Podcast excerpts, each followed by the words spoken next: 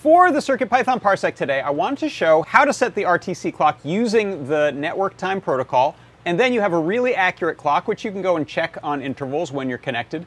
But it's a really nice way to get any type of clock projects or projects that have to do things maybe with Adafruit uh, I.O. that need a timestamp on them. This is a great way to do it.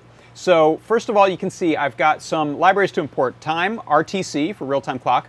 This board that I'm running it on is an ESP32S2, which has a real-time clock built onto the chip. Then I'm grabbing some network things, socket pool, Wi-Fi, the Adafruit NTP library, and then some supporting things to be able to display on this lovely little TFT. I've got a little time offset here based on my time zone, that may vary.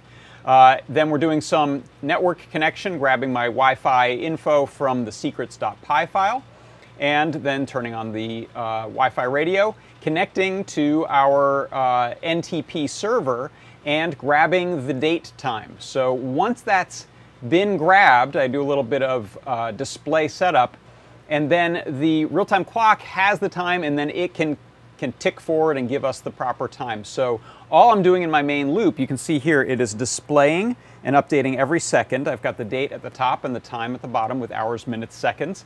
And I'm also printing some of that stuff here in my serial output. And the way we do that is set up some parsing of that uh, local time that comes from initially the NTP server and then is on the real-time clock into those sections, hours, uh, minutes, seconds, and so on. Uh, I display that using the little text area update for the text and the text area for the date. So the clock is in one spot and the date is in the other. Uh, and then every second I display that. This uh, timekeeping here doesn't affect the, the clock, it's just how often I'm changing the display, but internally it just keeps ticking. And so that is how you can set the RTC clock using the NTP protocol inside of CircuitPython, and that is your CircuitPython Parsec.